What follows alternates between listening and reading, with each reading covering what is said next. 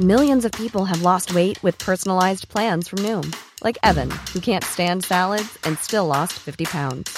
Salads, generally, for most people, are the easy button, right? For me, that wasn't an option. I never really was a salad guy. That's just not who I am. But Noom worked for me. Get your personalized plan today at Noom.com. Real Noom user compensated to provide their story. In four weeks, the typical Noom user can expect to lose one to two pounds per week. Individual results may vary. Hold up. What was that? Boring. No flavor. That was as bad as those leftovers you ate all week. Keke Palmer here, and it's time to say hello to something fresh and guilt-free. Hello Fresh. Jazz up dinner with pecan-crusted chicken or garlic butter shrimp scampi. Now that's music to my mouth. Hello Fresh. Let's get this dinner party started. Discover all the delicious possibilities at hellofresh.com. Hey, it's Ryan Reynolds, and I'm here with Keith, co star of my upcoming film, If, only in theaters, May 17th. Do you want to tell people the big news? Right, I'll do. Sign up now and you'll get unlimited for $15 a month in six months of Paramount Plus Essential Plan on us. Mintmobile.com slash switch. Upfront payment of $45 equivalent to $15 per month. Unlimited over 40 gigabytes per month. Face lower speeds. Videos at 480p. Active Mint customers by 531.24 get six months of Paramount Plus Essential Plan. Auto renews after six months. Offer ends May 31st, 2024. Separate Paramount Plus registration required. Terms and conditions apply if rated PG.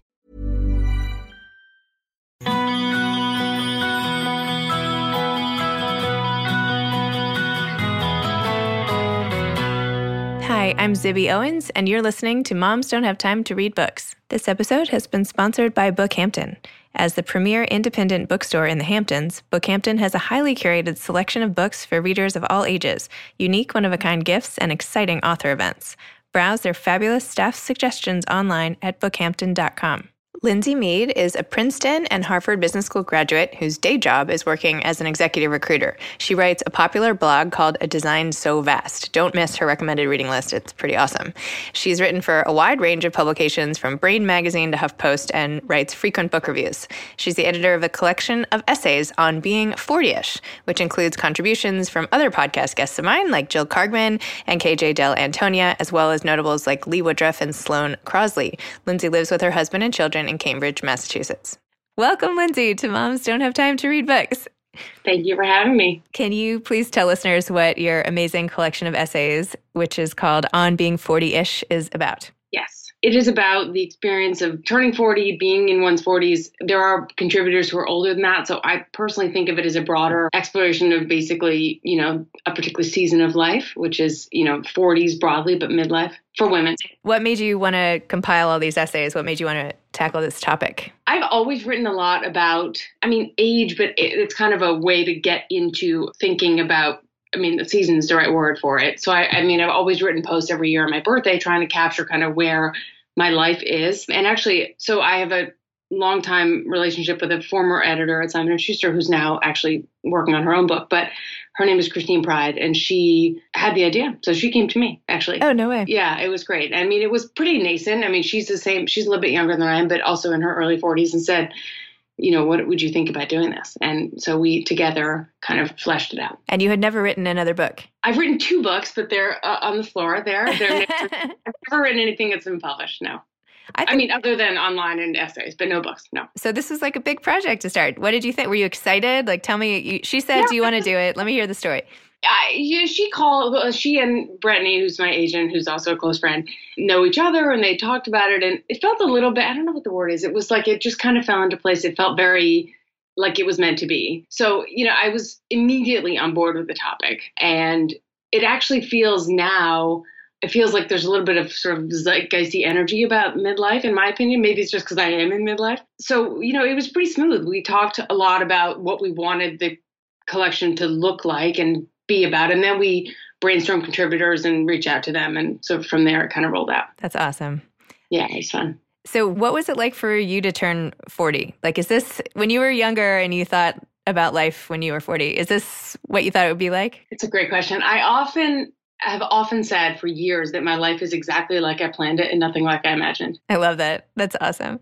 I mean, the actual experience of turning 40 was really sort of, you know, a, a non-event actually. I mean, I remember the day I turned 40, I went, I picked my kids up at camp, which is like a hell of a drive over the bridge to the cave and driving them home. I did all this laundry. We had dinner at home and I was like, it's just a really regular day.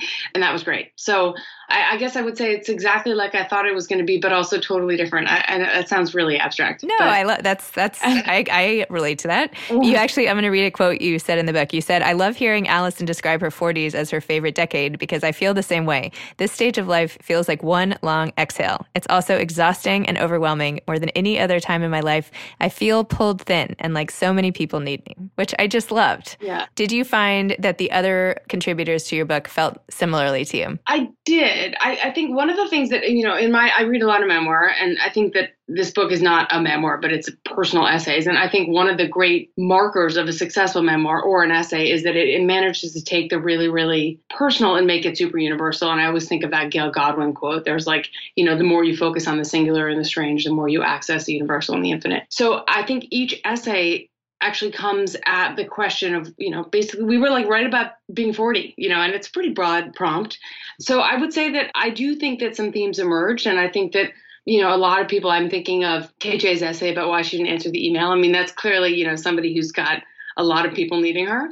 So, yeah, I think my guess, I mean, I haven't asked the question of the other contributors, but I think most of them do feel the same way, even though everybody's lives are different, you know, in terms of that was important to us also. I was to say that Christina and I spent a lot of time making sure we had a diversity of viewpoints, not just people of different races and ethnicities and marital situations and sexual orientations and people who had kids and people who didn't. And, you know, I think that even with all of that variety, there are some universal things that emerge, which is, you know, awesome in my opinion. I felt like everybody had the same sort of like, this is a time to pause. Like, this is the middle. We're stopping for a second. We're reflecting. And everybody was like kind of looking around. You know, like, I feel like they were like, I don't know, like we're all on like some sort of football field and everybody's like frozen and looking, yeah. taking stock, yeah. and then like the game can go on towards the rest. So I, I don't know. I, well, here's some of my favorite quotes from some of the mm-hmm. different authors.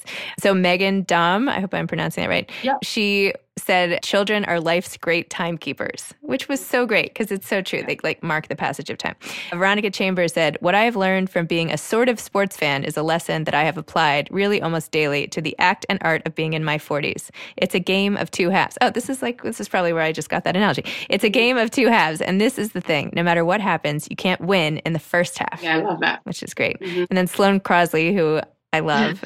she did a whole thing on beauty and said, an assessment of my face as it stands now, construction projects that began in my late 20s are still underway. that one. Yeah. Julie Klam wrote, turns out the reason people say being a grown up is hard is because it is, mm-hmm. which is very true. And I loved Lee Woodruff's essay. She's a really beautiful writer. And she talked about, you know, her newscaster husband, Bob Woodruff, and his injury on the field and said, when Bob woke very suddenly one day, my entire aperture on the world had been rearranged. I understood with clarity that there was no perfect age. I had envisioned my 40s as a mostly joyous, jumbled combination of mothering, marriage, work, and play. Wasn't this decade supposed to be the wonderful, gooey marshmallow center of life? That's good. So, all these different essays, and this is just some of the authors. I mean, Jill Kargman's essay was great. KJ Dell'Antonia's essay, which was accepted in the New York Times recently, amazing.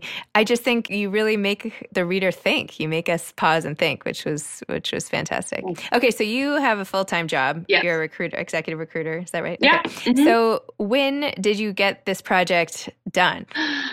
So I have written a lot about when I write because I get that question a lot. And I would say that the editing of this project was exactly the same, which is to say it happened sort of around the edges of the rest of my life.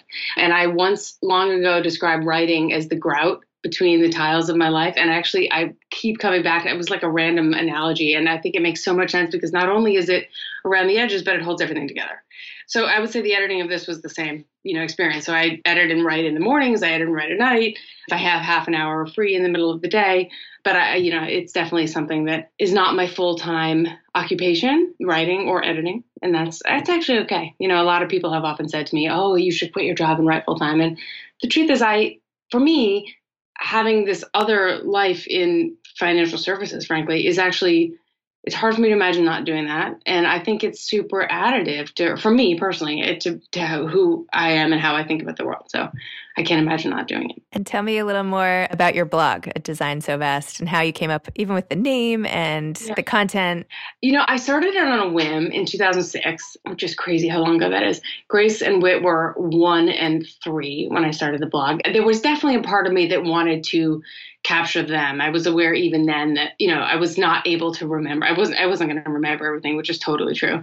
The title comes from probably my favorite quote, which is from Louise Erdrich's The Bingo Palace, and it's there's no such thing as a complete lack of order, only a design so vast it appears unrepetitive up close, which I find very, very reassuring. And so honestly, I picked it kind of on a whim. I mean, it was back, I probably should have called it lindseymead.com because I could have got the URL back then. so, you know, and originally I wrote a lot about them and then as they got older, I wrote less about them. And so I would say it's changed a little bit over time, but I've always struggled with the elevator pitch of what my blog is about. And I've been told many times I need a better oh, stop. tagline. That's like saying, like, you know, you have to like tidy up with a bow the things that are going on in your mind on an average day. Like, it's just not that neat and perfect, right? It's like oh. the things that you feel passionately about, they don't always get so perfectly packaged, I think. No, no, that's true. So, I mean, I guess if you had some sort of specific intention for the blog. No. Yeah, see, no. no. And that's, yeah. I feel like that that's what makes it more relatable too. It's like, yeah. I mean, people want to intake information about lots of different things. It's not like you only go online to read. Well, anyway, I'm rambling, but yeah. and you've also written so beautifully about your father, and even on Instagram, and just marking each date that passes. And I'm so sorry for his loss. It sounds like you were so close, and his love of poetry really, you know, seeps through into you. Have you found that writing about that helps about his loss, or I have, I definitely have. I actually worry I'm a broken record writing about it too much. It's been like I'm kind of like I should be over this by now, but I'm, you know, I'm never gonna be over it. I have written a book book about him already. It's about a 250 page book and it's about maps. And if one of the themes in my life and his life was he was very interested in maps. He had a lot of frame maps on the wall and he collected Baedeker guidebooks. And there was this, I've written before about sort of this fundamental belief in the map that he had. And my eulogy talked a little bit about this. And so the book was about him and about his influence on me, but also about kind of what happens when you come to the end of the map, which for me was always like living according to, you know, whatever the next great achievement was. And he once said about me when I was about 18 that my biggest strength in life was doing just well enough to get to the next hardest thing. And I was super offended at the time. And I was like, he's totally right, you know? And the problem is once you've had your graduate degrees and had your children. It's sort of like there's no obvious next brass ring. So that's what that book was about. I would love to write more about him. I've often thought about revisiting that, but I don't know. We'll see. Yeah. Well, I love that essay that I read the other day with the especially yeah. with all the quotes of poetry and I don't know. It's like so lyrical and people don't eh, know that. I mean, he had PhD in physics and he was like an engineer and super logical and had this side interest in poetry, which I love. Oh, yeah, so nice. Ryan Reynolds here from Mint Mobile. With the price of just about everything going up during inflation, we thought we'd bring our prices down. So to help us, we brought in a reverse auctioneer, which is apparently a thing. Mint Mobile unlimited premium wireless. Ready to get 30, 30, bit to get 30, bit to get 20, 20, 20, bit to get 20, 20, bit to get 15, 15, 15, 15 just 15 bucks a month. So, Give it a try at mintmobile.com/switch. slash $45 up front for 3 months plus taxes and fees. Promo rate for new customers for limited time. Unlimited more than 40 gigabytes per month slows. Full terms at mintmobile.com. Hey, it's Ryan Reynolds and I'm here with Keith, co-star of my upcoming film If, only in theaters May 17th. Do you want to tell people the big news? All right, I'll do it. Sign up now and you'll get unlimited for $15 a month in six months of Paramount Plus Essential Plan on us. Mintmobile.com slash switch. Upfront payment of $45 equivalent to $15 per month. Unlimited over 40 gigabytes per month. Face lower speeds. Videos at 480p. Active Mint customers by 531.24 get six months of Paramount Plus Essential Plan. Auto renews after six months. Offer ends May 31st, 2024. Separate Paramount Plus registration required. Terms and conditions apply if rated PG. This episode is sponsored by BetterHelp. Sometimes we all have stuff we need to get off our chests. Even if we don't think it's interfering with our daily life, there are some things you just haven't processed, be it grief or trauma, eating disorders, anything. It might be time to work on those things, and I have a solution for you therapy. Online therapy by BetterHelp. It's designed to be convenient, flexible, and suited to your schedule. I took the brief questionnaire online where there were, I don't know, 20 questions. It didn't take long at all, maybe three minutes. And then I got matched with a therapist who could help me work on whatever. I picked trauma because even though it happened in 2001, I am somehow still not over the loss of my friend on 9 11. And it is what it is.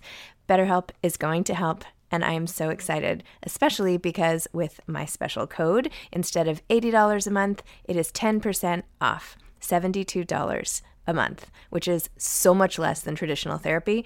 And you'll get a perfect therapist for you. There are 35,000 therapists to choose from, so you'll find the right one. Get it off your chest with BetterHelp. Visit betterhelp.com slash moms don't have time today to get 10% off your first month. That's betterhelp, H-E-L-P dot com slash moms don't have time. So you say on your website that people find your book reviews also to be more helpful than like anything else. So what do you try to put in these book reviews? How do you how do you do it? Like what's the secret? Yeah, you know, I was thinking, I read your question and I was like, I haven't written one in a while. I don't know. I mean, I, I only review books, I choose my own, right? And so I can only review books that I loved, which is a gift. I don't review, but I don't, I don't get told what to review. So I'm able to pick. And so I think that it can be very heartfelt in my recommendation and maybe people pick up on that but i don't have any secret sauce i mean i usually I, i'm a big underliner when i read and note taker of course i read mostly from the library so that's a little tricky. I don't obviously underline library books, but so when I'm reading something for like when I read Dani's Inheritance, which I knew I was going to review, mm-hmm. I was writing in it, and then when I go back to write the review, I usually just flip through and see what I've underlined and kind of structure it that way. But I'm definitely not like a formal or in any way educated book reviewer. I just like to talk about books I love, and I love to talk to other people about books they love. I mean, it's definitely one of my favorite topics. So. Me too, as you can tell. well, thank you for this podcast. I do the same thing, but I find I often don't have a pen. So yeah. what I started doing was just dog earing a page. I dog ear the bottom, and then I have to go back and see which was the line I exactly. wanted. I, with library books, and then I take a picture on my phone. And then what I realize is sometimes it goes by and I can't remember what book it was. yeah. It's just good. I find I go back a lot of times and I'm like, why did I dog ear this page? Like, what did I like? And if I can't find it again, then forget it you know, like I mean, obviously I have to forget it, yeah. but I'm totally. like, it better be really. It's something that has to have stuck with me a little bit. Yeah, yeah, yeah. So that's so great that you actually use a library. I feel like I'm such a supporter of libraries and I love them, but I find I take well, out more for my kids, like in the summers or summer when I have more time, or there's like a little local library. But you really go in and use them, and that's awesome. I really go in and use them, and I have a lot of guilt about it because I like to buy books. But I used to have a, I do have a friend who used to work in publishing, and she said, you know, we'd sell to the libraries. Like you shouldn't feel guilty about that.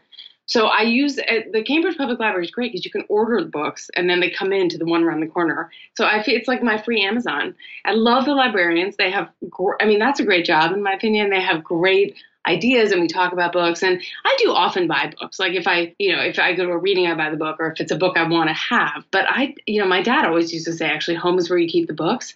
And we've been like it, after his death, you know, we're part of what we're doing is throwing things away. And he had so many books. And there's a part of me that's very liberated by the library because I don't necessarily, there just was the stuff, you know? And so I don't know. I do use it and I love it. I think it depends on the author. Like there was, where was I? I went to some book reading and they were like, you know what? It doesn't matter if you read our book, just make sure you bought our book. like, okay, yeah, yeah, But I think for other writers, like they just want you to read it. Like, cause yeah. you know, that's why people feel so touched when you take right. the time to read it. Like they've spent so long writing it. I definitely care more about people reading it. Like when people come up to me and say they read my blog, it like makes me want to cry. Aww. So I'm much more about the reading and the relating than the buying. But yeah, that may be why I haven't published a lot of books. So. no, stop.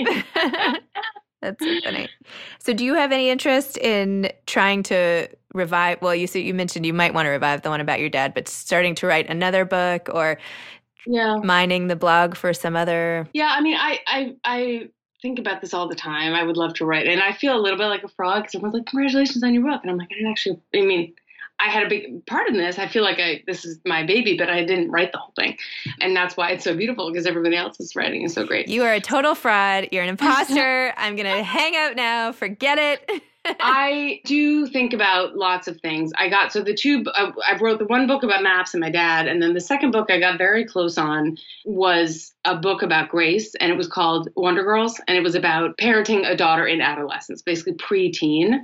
And the, I remember I went for a walk near my house one day, and I came home and I wrote this like page and a half about having walked past the playground Aww. where I used to take her as a child, and how the weight of everything that was gone was so overwhelming. I like leaned back against the fence, and I wrote this whole thing in a like one page, right? But and I remember sending it to Brittany, and she was like, "Wow, we might have something here." but you know, I realized that the expectation for disclosure in a in a memoir is really high, and uh, ultimately, people pass in the book. I mean, it was not picked up, so I'm not sugarcoating. But it also made me realize that part of the reason people pass was she's withholding. And I realized there's certain things about my daughter I'm just not going to write about. And so if that's what's necessary to write a memoir, and I believe it probably is necessary, I don't want to do it, right? So I guess the answer is I, I'd love to write a book and I have ideas. I've basically been told that once you put stuff on a blog, you're not going to sell it because you've given it away for free. So the idea of sort of aggregating the blog is very appealing and I've printed every year and it's like that many pages, right? It's so big, it's half a bookshelf. But I don't think that could turn into a book. So I don't and I'm not very good at fiction. I'd love to write fiction, but I'm not good at it. So I don't know the answer. I don't really fundamentally I'm not interested in I'm uncomfortable writing about myself. And so therefore if you don't want to write fiction or if you're not good at fiction, you don't really want to talk about yourself, it's a little limiting. So I feel like you you could have just summarized how I feel about writing in general. like Yeah. I, I if I can do like a thousand words about what I pick, but I, Yeah, I, I pick what goes in. Right? Totally. And but that's the thing about blogging, right? Or essays. Like, because I re- it was really an aha for me because I all the, I mean several publishers came back and said she needs to go deeper or like where's her husband and I realized you know I'm happily married. I just choose not to write about that, you know, or I just don't want to write about X or Y in my daughter's teenage life. And anyway, so yeah, and I realized when you're a blogger or an essayist, you can pick. Yeah. And people have always, I don't know if people say this to you, people say to me all the time, oh, you must be, you're so comfortable being vulnerable. And I, you know, the truth is, I don't really feel that way because I can pick what I share about. You know, I mean, I'm aware that I write candidly about certain aspects of my life, but they're the ones I'm comfortable writing about. So I don't feel exposed. But if somebody said you have to write about your marriage, I would be like, no, you know. And so anyway, You're you're like stealing what's in my head right now. That's a, you're like literally articulating the same exact things Yeah, that strictly. yeah. And I just tried to write. I just was talking to you earlier. This memoir I just tried to write. This I got Yeah. the same feedback. Like, well, you, you have to write about this and you have to talk about that. And I'm like, oh, I'm not writing about that. So, Yeah, totally. well, the, the reader will be unsatisfied. I'm like, who is this demanding reader? Why do they, why do they have to know every single thing? Do they even care? I mean, come I on. no, I know. I, I, I, I have not solved that quandary. You let me know. well, I see. I think you figured it out by doing this collection of essays. So now I might try to copy you because A friend of mine was joking last night. She was like, "So what are you going to write?" And I said, "Well, I can't write this and I can't write that." I said, "I think I'm going to do on being 50ish next." so I do feel like, you know, hopefully this is a model that will continue. But to be honest, one of my four kids is 11 and a half year old girl. yeah, So I could use your preteen insight to be. you Yeah. know, so Oh, yeah, you in the heart- I think that Grace was maybe 10 when I started.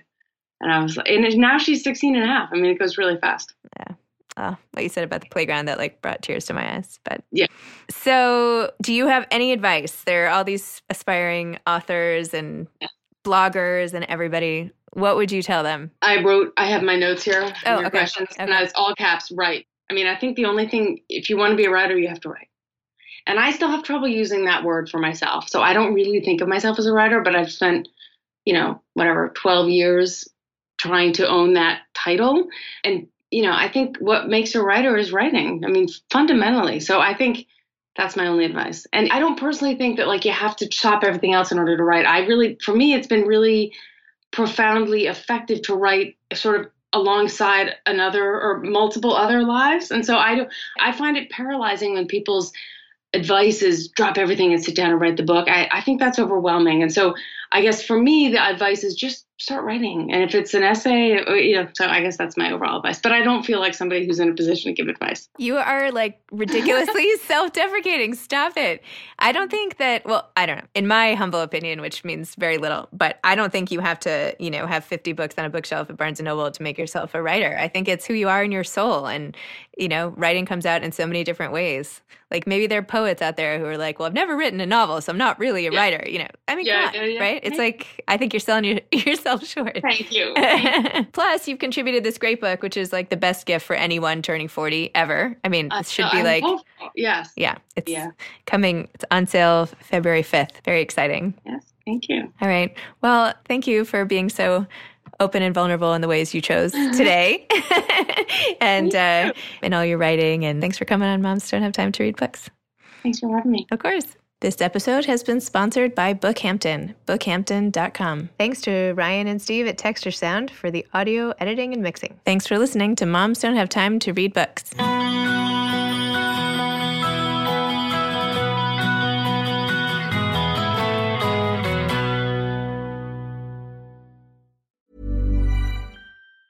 Hi, I'm Daniel, founder of Pretty Litter. Did you know cats tend to hide symptoms of sickness and pain? I learned this the hard way after losing my cat, Gingy. So I created Pretty Litter, a health monitoring litter that helps detect early signs of illness by changing colors, saving you money and potentially your cat's life. Pretty Litter is veterinarian developed, and it's the easiest way to keep tabs on your fur baby's health right at home. Go to prettylitter.com and use code ACAST for 20% off your first order and a free cat toy. Terms and conditions apply. See site for details. Hold up. What was that? Boring. No flavor. That was as bad as those leftovers you ate all week. Keke Palmer here, and it's time to say hello to something fresh and guilt-free. Hello Fresh. Jazz up dinner with pecan-crusted chicken or garlic butter shrimp scampi. Now that's music to my mouth. Hello Fresh. Let's get this dinner party started. Discover all the delicious possibilities at hellofresh.com.